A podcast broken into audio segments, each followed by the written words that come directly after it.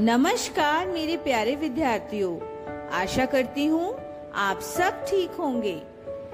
तो छात्रों, आज हम आपसे नए विषय पर बात करेंगे। विषय है मेरा परिचय।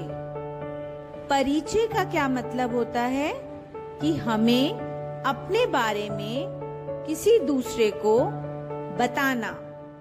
जैसे आपका नाम, आपकी आयु आप किस शहर में रहते हैं आप किस स्कूल में पढ़ते हैं, आपकी कक्षा का क्या नाम है और आपकी क्या पसंद है। तो आज हम इसी विषय में बात करेंगे।